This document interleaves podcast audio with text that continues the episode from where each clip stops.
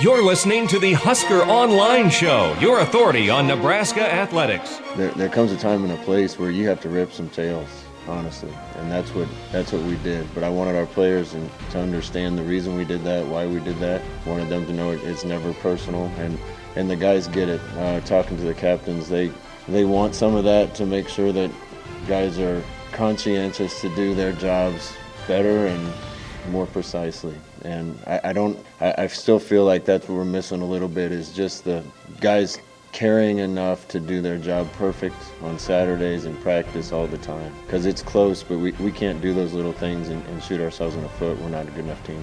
Well, yeah, it was a message that, that needed to be said. I think our team uh, needed to hear it. Um, and it's something that we're, we're working to change. You know, I think as, as a leader as of the team, I, I took it personally. You know, it's it's something I need to, to help put into action.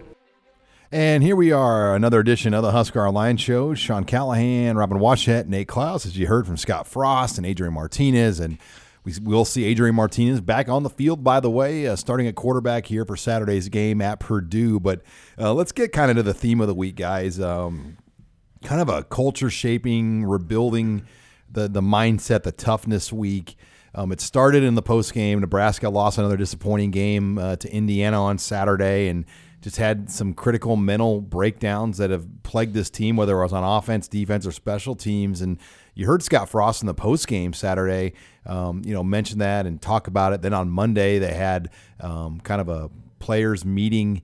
Uh, with Coach Frost, where you know he lit into the team after that game as much as he's ever done, and you know with today's generation of kids they're not used to getting yelled at by adults like a, like maybe like our generation or older generations um, so he just you know let the guys know hey this is why i'm that way i felt it was time to do that and i think the players respected him for that but then let's fast forward to the practice week nebraska goes outside it's freezing, bitter cold weather. I wouldn't say bitter, but very cold weather. Uh, Tuesday and Wednesday, snow coming down, wind. It's wet surfaces because of that, and they practiced outdoors both days. I mean, Robin, I looked at it as you know what we're gonna we're gonna send a message. We're gonna find out who really wants to play football here because these are the kind of days when you go outside to practice. You got to want to be here, um, especially when the wind's howling and it's snowing and you're slipping and your feet are cold, your hands are cold. Um, and it was interesting to kind of see that approach all week. Yeah, you got to wonder why they didn't do it before Minnesota when they knew it was going to be cold up there and then practice inside all week. But better late than never. Um, I think they're at a point now where they're just running out of stuff to try. I mean, they tried the nice guy routine, they tried uh, shaking things up, uh, you know, with with depth chart or you know maybe moving some guys around with playing time.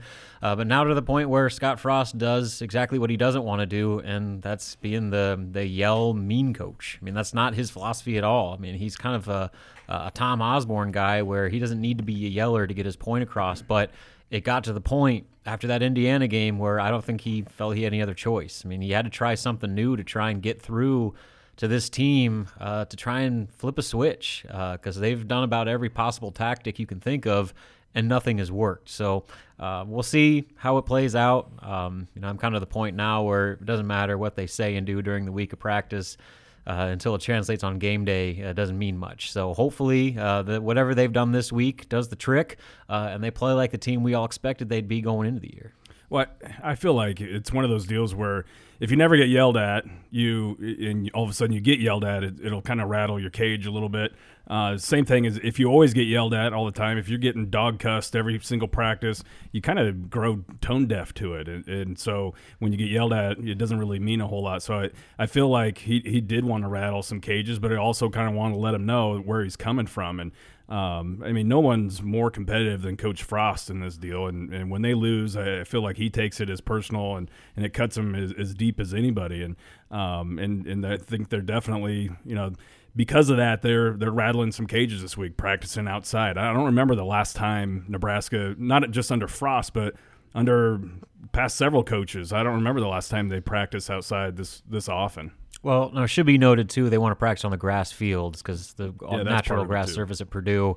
So I think that was probably the plan to begin with. But uh, I'm sure they're doing it more so, uh, you know, than maybe they normally would, uh, just to set that that mental toughness. Well, approach. and there was the thought I think in the past, you know, we have the indoor facility.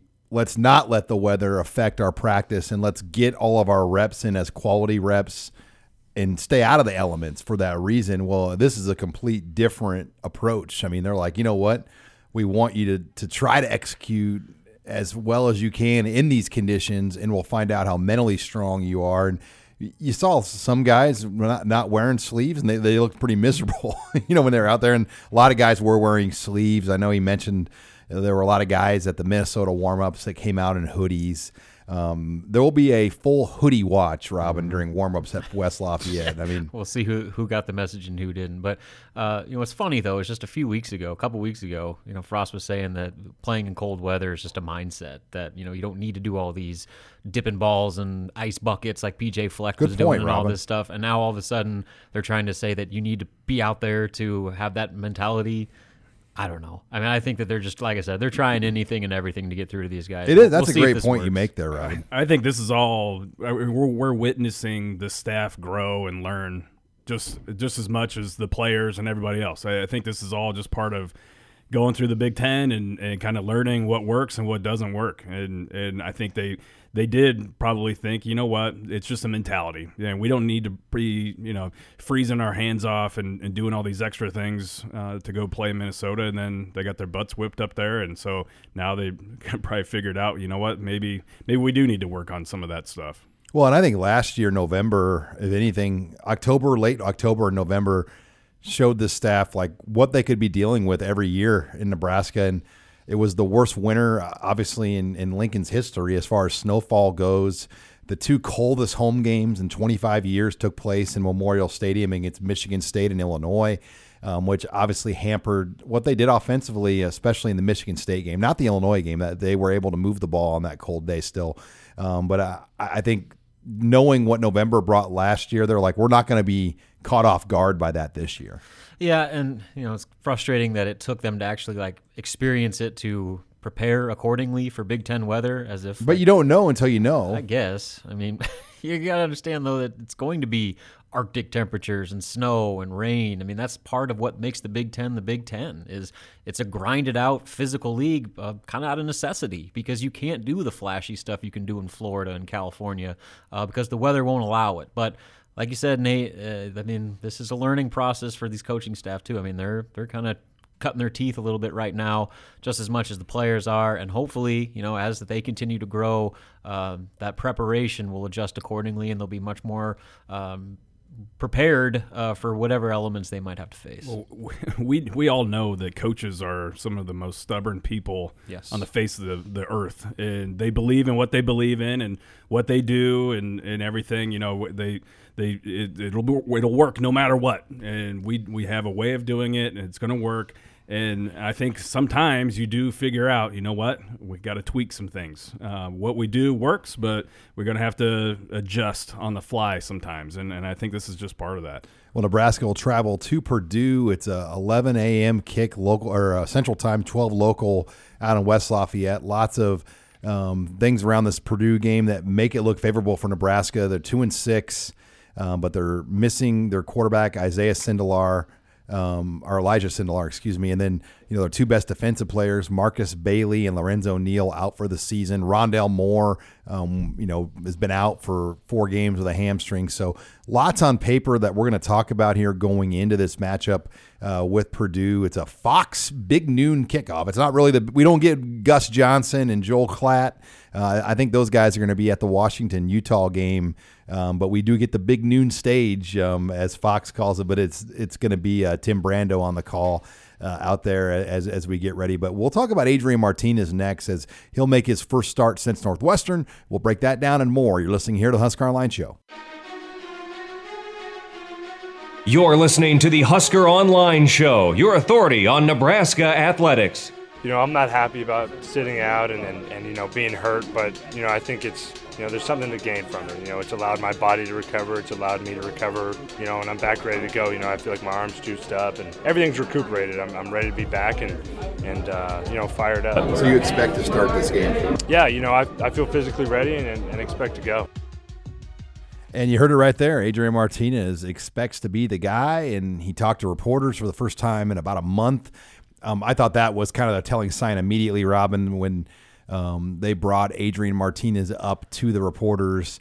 Because if you know the the previous weeks there'd been oh he's a game time decision they never would rule him out but in this case you know he talked and he hadn't he hadn't talked in, in any of the games before this Yeah, that's usually a pretty good indicator. Um, you know, obviously, couple weeks ago, what was it, leading up to Minnesota, they brought up Noah Vedral to the press conference, and so uh, that kind of was a, a pretty good hat tip as to you know, what uh, what to expect for that week. But uh, Adrian seems all in. I mean, he's he's ready to roll. He's been in full pads from what we've seen, and you can even take it a step further and read between the lines of the coaching staff. Troy Walters, Mario Verduzco, uh, both says that you know he looks ready to go finally. And uh, Verduzco, interestingly, said uh, he could have played against. Um, uh, what am I blanking? Indiana, if he needed to, but they just didn't feel he was quite ready to protect himself from further injury. Like he just wasn't quite there yet. So uh, I think now they finally feel comfortable with putting him out there and not risking any uh, any further setback. This segment of the Husker Online Show is brought to you by Tanner Sports Bar and Grill with four locations in Omaha, one in Lincoln.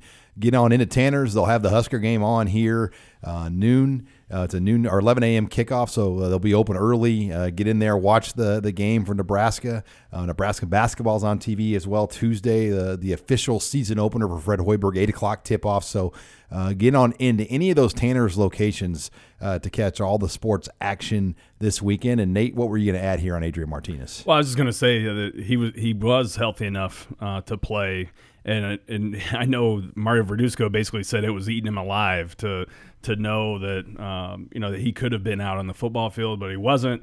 And uh, you know he's just so competitive, and I think that um, you know this whole time he's been somebody who has been very engaged, but at the same time it has really been eating him up that, that he hasn't been able to be out there with his teammates. And and now that if he does go, which we expect him to, to go this weekend, I think it will be a huge boost to this team, uh, especially if he's kind of more back to his old Adrian, uh, what we kind of w- more of what we saw last year. Uh, so that, that's what I'm kind of looking forward to, to seeing is just w- what kind of Adrian we're going to get uh, to see this weekend. With that said, you know, there's a lot of talk on our site, especially on our weekly chats and questions. What position has truly gotten better year over year um, under Scott Frost? And I think it's no doubt quarterback. I mean, Oh, yeah, no you- question. You go back and, and you, you look. When has there ever been a time that you remember any team that could go three deep and and run up yards and numbers like Nebraska? I mean, that was really impressive. Noah Vedral, you know, he comes out and, and he's a point guard as well. And I mean, he just runs that offense like a point guard. I mean, he gets the ball out quick, he throws it to the open guys, he makes the right reads, he commands the huddle. Um, and then Luke McCaffrey. I mean, how's this kid just a freshman? I know. I mean, when he's at the podium, um, there's you can just sense there's two different Luke McCaffreys: the podium Luke McCaffrey, and then the jokester that they talk about behind the scenes. Because that kid does not buckle or crack. I think he's watched a few family members go through some uh, interview sessions. Yeah, that, that kid's been through it before. He knows the drill. Uh, but what impresses me the most is the way he's proven uh, wrong a lot of the uh, offseason talk about him not being a true quarterback and them needing to devise packages to play him and if he's going to move positions and all that stuff. That kid is a quarterback through and through. Some of the throws he made uh, in that Indiana game, I mean, those were darn good throws, especially for a true freshman playing in his first extensive college action. Uh, so, I mean, I think the future is very bright with him. And Nebraska, I mean, just go back. If, if they would have had this quarterback depth last year, how much does that change? I mean, think about it. Think if they had Noah Vedral able to play right away. Think if they had a freshman like Luke McCaffrey in that quarterback stat, quarterback room. So, uh, it's a, you know one of those things where if you could have had that group last year, um, you know, could have been looking at a much different season. Yeah, you, you take a, an outsider in and, and have him watch the game and take the jersey numbers off, and you wouldn't be able to tell that Luke McCaffrey was a true freshman, seeing his first time out there really. And um, you know, I was I thought that was really impressive. Just the way that he kind of handles himself. Um, I mean, like you said, you, you can tell that he's kind of he's been through it, he's seen it, um, and, and kind of um, you know, you know, been through uh, that that watched the you know maturing and everything with uh, with football, and it was interesting to see Christian McCaffrey, um, you know, tweet when he when he threw that touchdown pass. That you know, I, I think that uh, you know that adds a lot to. uh, the whole intrigue of everything. But that whole room is just uh, is pretty incredible. And then you're going to be adding Logan Smothers into the mix here in January. So um, you know, and Mario Verduzco talked about just the culture in that room. You know, you, you have so many good players there, uh, whereas some schools barely have two guys because players are transferring all the time. But the culture in that room is so good that um, you know I think that we're going to see that that room be pretty talented for a long time to come. You're listening here to the Husker Online Show as we talk quarterbacks here for Nebraska. Let's move over now to wide receiver. I'm sorry, running backs. Um, Wan'Dale Robinson. He's a wide receiver and a running back. Um, but of all the bright spots this season, to me, I mean, if you were to give out an MVP of the offense, and and, and I use the term MVP loosely because you, you, know there are. I mean, when you talk about a four and four team right now, um, you know, it, but Wan'Dale Robinson, um, we're watching this kid grow, and and the amount of respect he's earned and gained. Um, I mean, he, he's almost become a captain of this team uh, because of Adrian Martinez on offense not being able to play for four weeks. Matt Farniok has struggled. You know, he's he's still gone up there and talked. But I wrote this in my story this week. Wan'Dale Robinson has spoken more at the podium. You know, the you know, he's the only person that's spoken at the podium as a player after the Indiana game and before the Purdue game. No other player did that. So that tells you kind of where he's at right now in this whole thing. And he's only been on campus for eight games. Yeah. Keep in mind, he was also the guy that Frost handpicked to be right alongside him and Bill Moos for the unveiling of the new uh, facility. So, I mean, uh, the Nebraska is kind of not afraid to put him out there as one of, if not the face of the program right now. And obviously, Adrian is included in that.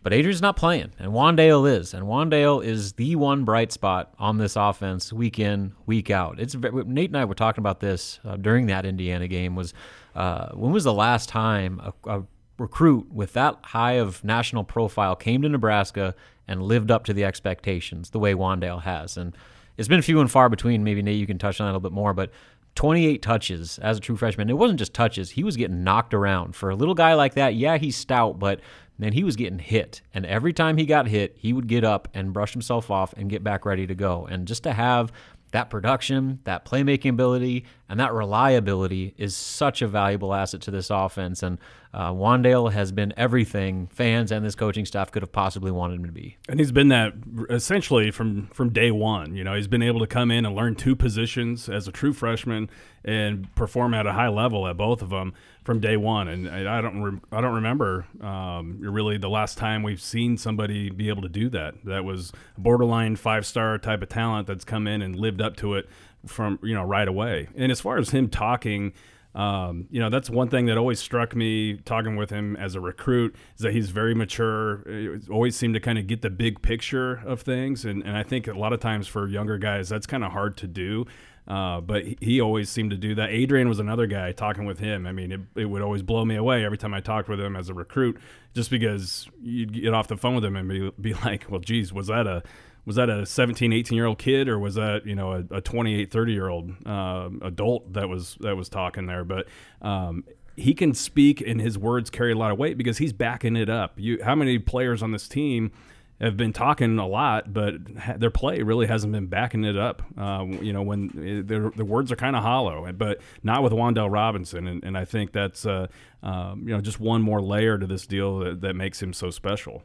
You're listening here to the Husker Line Show. Meanwhile, the defense guys, we're going to talk more about that as it's been a rough go for them. Uh, first, it was struggles on the ground.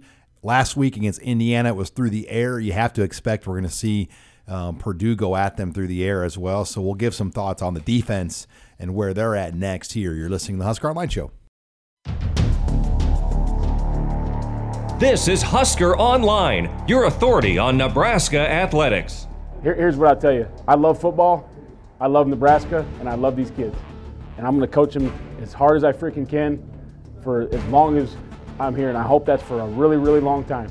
And this program is going to be really, really good. We have to find a way to get it better. There's no such thing as a quick fix. I know everybody wants it. I want it. The players want it. That's not realistic. We have to build this program to where Coach Frost wants it. If that happens for the next four games, great. If that happens next year, that's probably not good enough for everybody, but we're going to keep pushing until we do it. There's not one person in this building that doesn't love Nebraska. And we're back here on the Husker Online show. That was Erik Chinander feeling kind of the teeth of the Nebraska fan base, probably more so than ever this week. And, you know, you were a part of that interview session, Robin, as Um, you, you heard Coach Chinander there, and you know you hate to say, it, but he, he's feeling some. I mean, I think it's it's obvious he's feeling a little pressure and a little stress. Um, the way Nebraska's defense played, because honestly, if they just get a couple more, two, three, third down more stops in that game, Nebraska might have won on Saturday. Well, he definitely would have won it, and he said as much. He said that looking back on that game, the the one thing that stood out to him the most was Nebraska's inability to just get off the field, and not only get off the field on third down, but on third and long. Uh, the number of third and five and longer uh, that Indiana was able to convert and keep drives alive that ended up resulting in touchdowns uh, was ridiculous. And Chinander knows as much. And yeah, if they get one or two more stops, they win the game. Uh, I don't think there's any question about it, especially with as well as the offense played. I mean, finally, after weeks of just offensive ineptitude, they finally get something going and put up some points. And then the defense has maybe one of its worst overall performances next to Ohio State of the season. And so, I mean, it was frustrating. And you know, I think the staff, especially Erik Chinander, is learning that you can try all you want to block it out, not get on Twitter or uh, you know social media or message boards or any of that stuff, but you can't avoid it. You are in the fishbowl of Nebraska football, and right now, uh, the target is on Erik Chinander's chest right now uh, because that defense you know they, they've got a lot of issues to address. And you know some of the same mistakes whether it be guessing wrong on plays and completely taking yourself away from the football or missing on blitzes or coverage breakdowns or whatever it may be they continue to happen without really any sign of uh, fixing the problem. And so um, yeah the pressure's on. And clearly just by Chinander's tone during that whole interview uh, he's feeling it, and they need a good performance against a beat up, kind of just bad Purdue offense right now in the worst way. Well, the the frustrating thing is the, against Minnesota they got gashed from the ground. Then against Indiana they get they get gashed through the air. I mean they could not they could not slow down that passing attack, um, which wasn't you know it wasn't like they were throwing it deep. I mean it was just kind of all a perimeter quick passing attack, but they just could not stop it when they, and especially when they needed to. And and part of the reason is they don't have a pass rush. They have zero pass rush. I and I don't know you know, if it's just one of those deals where they, I mean, obviously they don't have uh, anybody on the team that you really fear as a pass rusher, but you know, it's also I think difficult for them to to draw up blitzes to get home uh, to to the quarterback too. I mean, it's it's a difficult spot to be in, but you know, during the bye week they they worked on stopping the run and, and being sound and, and stopping the run, and then all of a sudden you go out and, and Indiana picks you apart. And kudos to Indiana. I mean, they had Nebraska schemed very, very well, um, and and they took advantage of of their you know lack of athleticism, especially in the the uh, linebacker uh, you know position group there. I think quite, quite a bit, but um, that's the frustrating thing is one week it's the ground, next week it's through the air. Yeah, I thought when you look at it, guys, the the way Indiana attacked Nebraska, they just personneled them. You know, Nebraska typically when you're forcing teams into third and six and longer, it's a passing down. And you substitute in kind of nickel and dime personnel packages. And Indiana, um, you know, recognize that Nebraska is keeping four linebackers on the field. And, and you can say, oh, Jojo, Jojo Domann's a linebacker. He's, he's a nickel. They call him by trait but he's still a linebacker. He's 235 pounds. He's not a, a, true defensive back, and he does a really good job. I'm not saying he doesn't, but it, you know, I think Indiana's like, all right, if you're, you're going to keep Collin Miller and Mohamed Barry and Will Honas on the field too, uh, we're, we're going to go at it and, and we're going to make those guys make plays. They targeted linebackers in coverage 15 times in that game.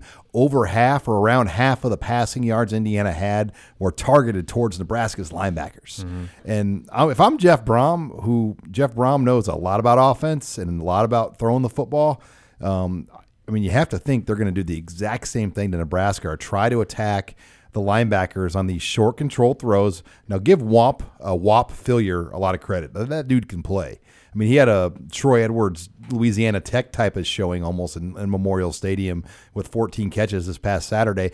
I don't know if they have that quite, quite of talent, Robin, but David Bell's a pretty good receiver, and maybe maybe Rondale Moore comes back. Well, I think the most frustrating thing about that Indiana game was Nebraska's seeming unwillingness to make adjustments and to change their personnel and add another defensive back and stick with those two linebacker looks. And yeah, I know they continue to insist that they don't want to take JoJo Domann off the field because they view him just as much of a defensive back. But uh, it's one thing to leave him out there. It's another thing to leave him out there in single coverage against Indiana's best wide receiver in the slot and just let him go to town uh, in, in one-on-one mismatch. Uh, I mean, that is frustrating. And um, I think that's what irked fans the most was everyone could see what Indiana was doing, and Nebraska did little to anything to try and adjust to it. And I mean, that's where kind of that heat comes on the coaches, where sure players are missing tackles and maybe there's some mental errors going on, but you're also doing yourself you know, not many favors by uh, continuing to bang your head against the wall and expecting things to change. So,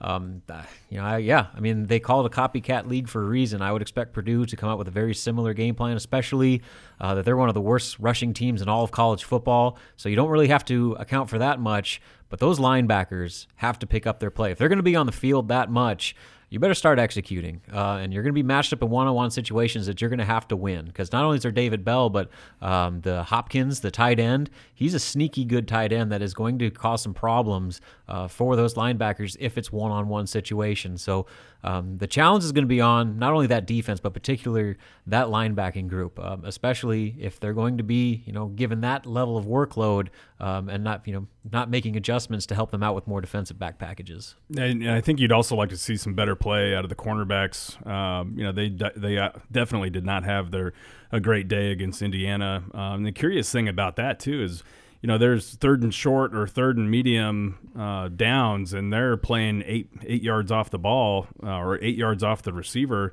giving them a big old wide cushion, especially when Indiana was was doing those short perimeter, um, you know, passes, quick game, and so yeah, that's that's something I think Nebraska definitely has to be willing to to take a look at that and and you know whether it's playing press man or, or whatever, getting up and, and challenging those receivers, especially if you if you're not going to get home with a pass rush or lack of pass rush, you better try to throw off the timing on on those receivers or do something to give yourself a chance. So um, you know it'd be interesting to see what type of adjustments, if any, we see this weekend in West Lafayette. Well, we got to go to break here, but you know pass rush was a big problem as well. Nebraska just didn't get to quarterbacks uh, with their front four. And, you know, the injury to Darrion Daniels, don't underestimate what that did to Nebraska's defense. He only played five plays against Indiana. Now he told he told us he's good to go this week. We'll see. Uh, but not having Darrion Daniels caused them to really shift and move around bodies on that defensive line, and he commanded so much respect from opposing offensive lines that I think it put more pressure on you know, Khalil and Carlos and, and Ben Stille and other guys to come in and make plays, and they weren't winning up front, and they were having a hard time without their emotional spark plug leader on the field. All right, when we come back, uh, Online intern Grace Harmon will join us in studio. We'll take your questions in the mailbag. Let me tell you, if it's anything like our chat on Tuesday, there's going to be a lot of questions for us this week. So uh, you're listening here to the Online Show. You're listening to the Husker Online Show, your authority on Nebraska athletics. But I want guys that live and die for it and want to be great and are tough. I don't want guys that go out in Minnesota with hoodies on and everything for warm ups. That just says to me that just okay is enough. You know, I'm a little cold, so I'm going to come out here like that. We got ridiculed or beat up when I was playing if you did that. We got to keep getting tougher. We here, welcome back here on the Husker Online Show. That was Scott Frost, um, you know, throwing back some old 90s stories here uh, about guys wearing their hooded sweatshirts at uh, Minnesota. And I'll tell you, Robin's going to be on full hoodie watch during pregame warmups. Yes, I'll make a list of anyone who dares wear long sleeves during pregame warmups. He's in a hoodie. He's in a hoodie. Yep. All right. Well, it's time for the mailbag. Grace Harmon in studio. Grace, what do you have to lead us off? All right. The first one I got for you is what position group on both offense and defense needs to step up for the season to end on a high note? Uh, offensively, it's Adrian Martinez, I think, in general. I mean, they're going to put a lot of stock on him to carry this team down the stretch for Nebraska. Um, and, and he has to do it. I mean, the other guys have proven they can play. They haven't won games with Noah Vedral starting, uh, but they've shown they can move the offense. Um, the position group for me on defense would be linebackers. I, I just think that group has been a real struggle as far as just doing the little things uh, correctly. Yeah, I mean, you can go across the board with offense, uh, but for me, it, it starts with the offensive line. I don't think, I mean, that that group plays better, everybody else looks better. Um, obviously, more wide receivers. That's been a storyline all season. They they could step up, um, but you know I think it starts and has started all year long with the offensive line. So hopefully that continues to improve. Defense, yeah, I I got to go linebacker as well. I mean that's the kind of the the elephant in the room right now, especially with coming off that Indiana game, was um, you know the depth I think was exposed a little bit, and again, you know they're being asked to do a lot, and so you know they they need to answer the call much better than they did a week ago for the season to to get any better. Yeah, I think offensive line, um, you know, I'm in total agreement there with you, but. Um, and then and defensively, the linebackers. Uh, I mean, I don't know if you're going to see any giant jumps though in those two groups. I think they kind of are what they are. Although I will say, I, I, do think the offensive line has played a little bit better. I think we have seen some growth out of Cameron Jurgens. Uh, the snaps at least have been better or gotten way more consistent. So that's definitely encouraging. You're listening here to the Husker Online Show, We're taking your questions in the mailbag with Grace Harmon. All right, looking ahead to next fall camp, do you think there will be a legitimate battle at quarterback? Man, I think a lot would have to happen. I mean, this staff is so all in with Adrian Martinez. He's their guy. He's yeah. a captain. Um, I mean, I think you'd really be risking a lot at that point. I mean, it, it would have to be injury related, or you know, the, more is going to have to happen. He, and he's got four games left to kind of uh, reestablish himself. But um, to say that Noah Vedral and McCaffrey today are better than Martinez, I mean, I, don't think they are. I mean, I, I, know they showed some flashes, but Martinez's total body of work to me is still better. Yeah, and I don't think it's a question of who's going to be the starter for the opener, but if Martinez continues to struggle and um, you know looks like the player who was hesitant and just a step slower than we remember him, uh, you know they might have to force their hand a little bit, especially when you have options like they do behind him. I mean, uh, Luke McCaffrey continues to develop at the rate he's been developing. He's going to make it hard for this coaching staff not to at least reevaluate the situation if Martinez continues to struggle. But that's the big thing. It's it's all if Martinez struggles. If he is the type of quarterback that this staff firmly and truly believes that he is, uh, it's not a question. He will be the starter, and he'll be the starter till the day he leaves Nebraska. It's definitely going to be interesting. Um, I think the the biggest competition is going to be for that backup role. Uh, as long as, like like you said, Robin, if Adrian Martinez is what what we think he is, what the coaching staff thinks he is, but that backup position um, is going to be really really intriguing uh, next spring, and then obviously next fall. So Frost has said in the past he wants to run a lot of different groups to give guys more reps. Have they been doing that? And if so, will we start seeing more guys play? I think during times of the year like August and in spring ball, you know, you can run more reps with more guys in different stations and situations. Uh, but during the season, um, you know, you can really only effectively run two huddles or, or two units at one time. And I, I know they give the number two reps more reps than they normally – uh, would have gotten in the past um, with past coaches here. But this fantasy that people think, oh, they can do it like Osborne did, where there was like literally, I think three or four units like going four at one time. I mean, I mean, I, it's just not realistic, and people just have to understand that it's just not going to ever be like that. But they're going to try to keep giving more and more guys reps um, and and there, obviously you need scout teams as well. Yeah, I mean at this point they can rep them all they want in practice, but I'll believe it when I see it. As far as those guys actually playing in games, you know, the guys have been close for uh, four months now and have haven't, haven't even sniffed the field yet come game day. So uh, I, I, I know that they're they're repping guys like Darian Chase and Demarion Houston. Uh, Troy Walters on Wednesday mentioned those guys as guys that have been uh, repping against the actual defense, but they're going to redshirt this year and they're not going to play. So um, practice reps and game reps are two completely different stories. Yeah, Ramir Johnson's another guy that's been going against the number one defense. I think what it is is there's certain periods during practice where there's a lot of different stations or a lot of guys getting reps, but it's not like the old days where it's all practice long. You've got four stations and three guys, units would get like 120 yeah, reps. Yeah, it's just not this. It's, it's, you can't do that these days. All right, you got time for two more, Grace. All right, do you have any thoughts on Miles Jones entering the transfer portal? Maybe why he didn't really see the field much. It, you know, I, I just think I wrote about it this week that that transition class of 18 is what it is. I mean, they had they signed 20 guys that they knew for only a couple of weeks. And I always I use this analogy. It's like going to Vegas and meeting a girl and getting married in one weekend, and then all of a sudden, about five six months later, you find out a lot of things about the girl you didn't know. Um, and I think with recruiting, you know, on a transition class, it's the same way. You know, you, you fall in love with certain qualities of the player, but you're you have a gun to your head to fill a class and we've learned history has told us the transition classes rarely work. Mike Riley actually had a pretty good transition class, but a lot of those were Bo Pelini holdovers um, that stayed on board. And Charlton Warren played a big factor before he left to keep a lot of those guys. Um, and that and then he left like right after signing day. But um, it, it's it's tough to do that with transition classes.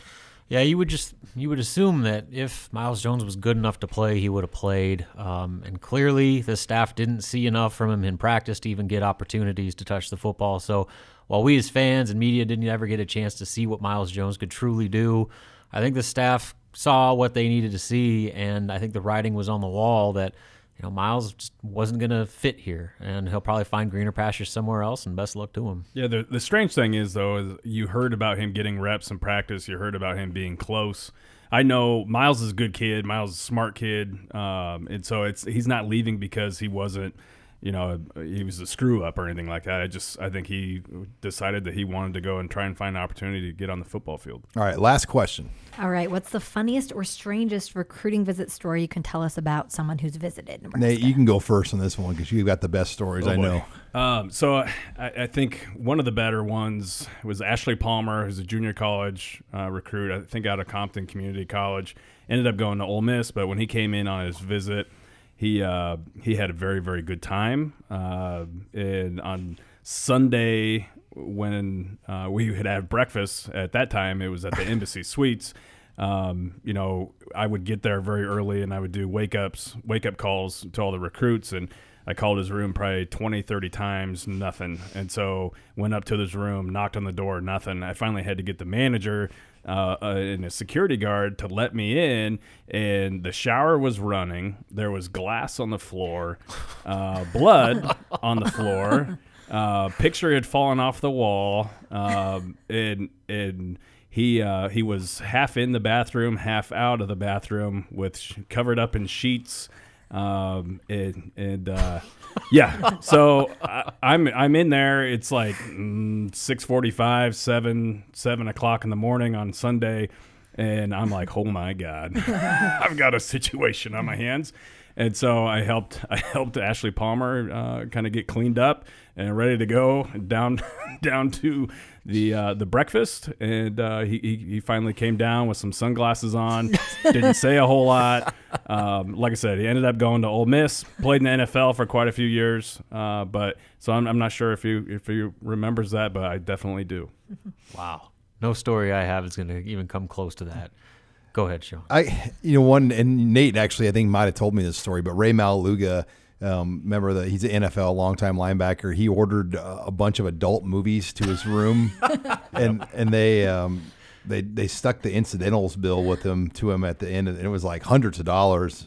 And they they waived it because I think they were supposed to have the movies turned off. They're but, supposed to have all the movies turned off and all the recruits. But just some of the stuff. I mean, a lot of these kids don't ever get to travel and eat like that, and the amenities and the luxuries of the travel.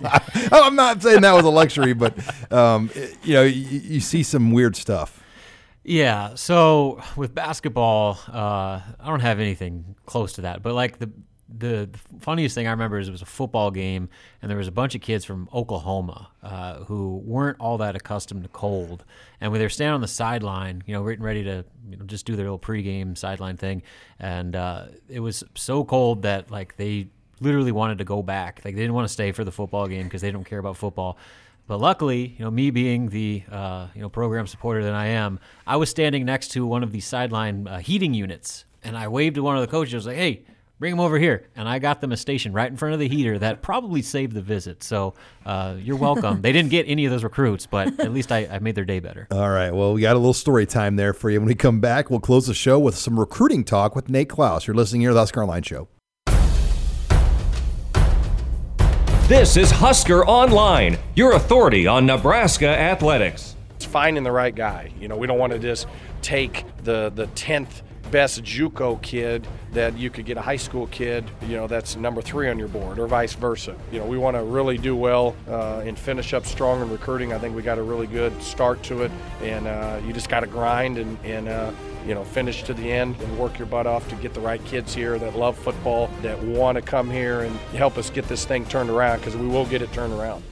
And welcome back here to the Husker Online Show. That was Ryan Held talking about Nebraska's plan for junior college recruiting. They have a bye week after Saturday's game at Purdue, so the Husker staff will go out and do some recruiting.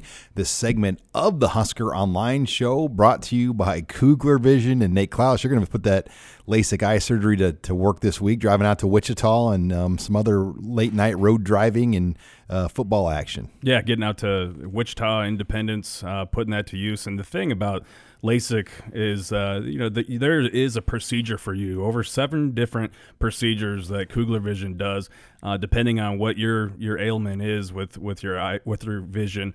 Um, and and the easy way to go and see what works for you is to go to LASIKOmaha.com.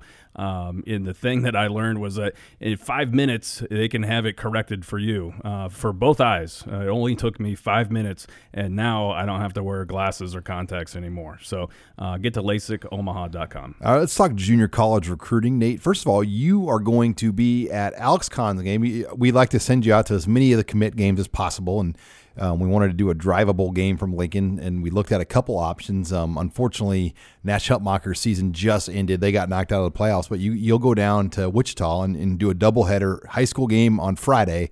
Uh, but w- what's going to bring you to a Independence JUCO game on Saturday?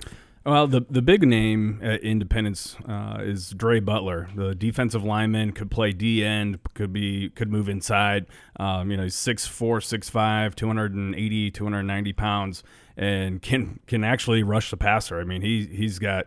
Uh, I think he's got close to double digit sacks on the season. So, and he has blown up lately. Nebraska offered him about a week or two ago. Um, and just here over the last few days, he's gotten Oklahoma, Alabama, a handful of really, really big offers. So, uh, so that's one guy at Independence. I think you know Nebraska is keeping an eye on a handful of others there, but they're playing Highland Community College as well, uh, where Keem Green came from. Um, you know, Travis Geiger is another defensive lineman at, at, Highland. Brian George is the cornerback that they've offered there. Uh, I know that they're keeping an eye on a couple linebackers, a couple other prospects at Highland. So there's going to be about four or five guys at least that either have offers from Nebraska or that Nebraska is really, um, you know, could be close to offering. So I, I, think that's it should be a really good matchup there uh, at uh, at Dream U, uh, at Independence Community College. No JB. No JB, nope, no, no Jason Brown. Uh, so, no, probably a lot less drama uh, at the game this weekend, but uh, nonetheless, should be should be pretty interesting to be done. God, that was some good Last Chance U with him on there. I mean, just well, yeah, I mean, he was made for he was made for that TV show. Now you they're going to be there doing like a, a, a separate deal at this game, maybe or maybe maybe there's, there's a chance that, that they could. You know, they're right now they're out in California shooting that and uh, season five. Yeah, season five. So there's a chance that they might still have somebody out there. I, am not. I'm not 100 percent on that. Now with Nebraska, Nate, this is a really popular question, especially when seasons tend to go not south but struggle at key areas. Where do you turn to in the JUCOs, and how many guys do you go JUCO? Um, Nebraska right now has not. Correct me if I'm wrong. They have not brought in a JUCO player in for an official visitor yet. No. Um, but that typically happens in later November. Wisconsin and Iowa might be your JUCO target or two game. How many JUCOs realistically do you think this staff would take when they can maybe only take about 23 in this class? Yeah, I take that back. Uh, Omar Manning has taken an official visit. He took it in the summertime, uh, and he's the, the junior college wide receiver out of Kilgore uh, down in Texas. And um, and I think he's like the number three overall uh, JUCO receiver in the country in terms of yardage on the season. So he's he's having a great year. Um, you know, overall, I, I'd be surprised if they brought in and tried to sign more than three. Um, I, I, don't I don't think that necessarily fits this what the staff wants to do. I think ideally they want to build this program the right way, not with quick a bunch of quick. And three's fixes. a lot. And three, yeah, it seems like mean, a lot right now. At least. Yeah, at least right now. Um, I think when I think of a lot of JUCOs, I think anything more than like five or six Um, you know, he you Callahan took like eight one year. didn't There's one year where he took about eight, you know, and the you know I always think about Ron Prince at K State. You know, he he had a couple of years where he's Charlie taking, like- Weis. yeah, take yeah, taking like 12, 13, 14 or more JUCOs. That's now that's when you get into a cycle uh, that you just cannot get out of. That's a bad That's- culture. Yeah, that's a bad culture. But I think if, if you bring in two or three, uh, I think that's I think that's a really good number. Um, you know, and the, I think the bigger question is what positions. Uh, obviously, we know they want a wide receiver uh, with Omar Manning, who's big, a big-bodied guy, 6'3", 6'4", 220 pounds. Um, you know, but they they could use help on the offensive line. They could help use help on the D line. Um, you know, they've offered some some defensive backs, and Ryan Held said, you know, it's best, you know, whoever can help our team. And so um, the the interesting thing is going to be is okay, well, who are they going to decide are the guys that they want to try and bring in that, that they think can help this team and and play immediately to give them a boost at certain spots. You're listening here to the Husker Online Show as we talk recruiting. Nate, what what do you know about the bye week? I know the staff that they'll be off for a second bye week. Um, essentially, every two out two out of seven or one out of seven years, you get double byes based on the number of Saturdays and weekends between Thanksgiving and Labor Day. This is one of them. Um, that means extra days on the road. Do you get a sense on what the game plan is going to be over the bye week? So the game plan for the first bye week was getting out and seeing their commits, seeing a lot of their top targets that had already visited, and I think for the second week it's going to be getting out and seeing a bunch of their top underclass targets or guys underclassmen that that I think that uh, they've been keeping an eye on that they could be close to offering. They may just need to see an in-person evaluation before they go ahead and pull the trigger. And so, um, you know, I, I would I would think that we could hear you know, about a coach, maybe Chinander or somebody going out to see TJ Bollers, the, the four star outside linebacker out of Iowa. And he was at the game this past weekend. And that was the second time that he's been on campus, uh, you know, so far this fall. And I think maybe the fourth or fifth time overall that he's been on campus. So he's the number one player in the state of Iowa for 2021. So I would be shocked if they didn't go out and see him. And um, and it's going to be those types of targets that they're going to be going out now the entire staff essentially was out in the first bye week, and so they used, they did use up a lot of their in season evaluation. So I don't know if we're going to hear about you know the entire staff scattering out.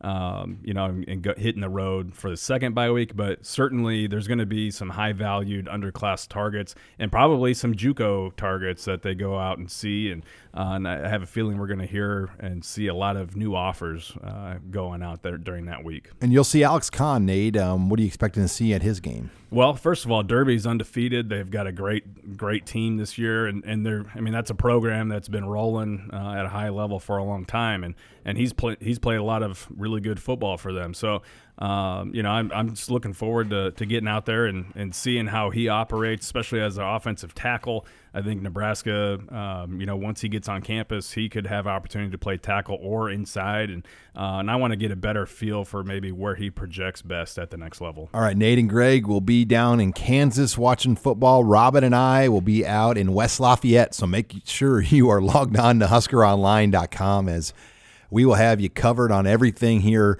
uh, this weekend heading into the bye week. Thanks again for joining us this week on Husker Online, your authority on Nebraska athletics.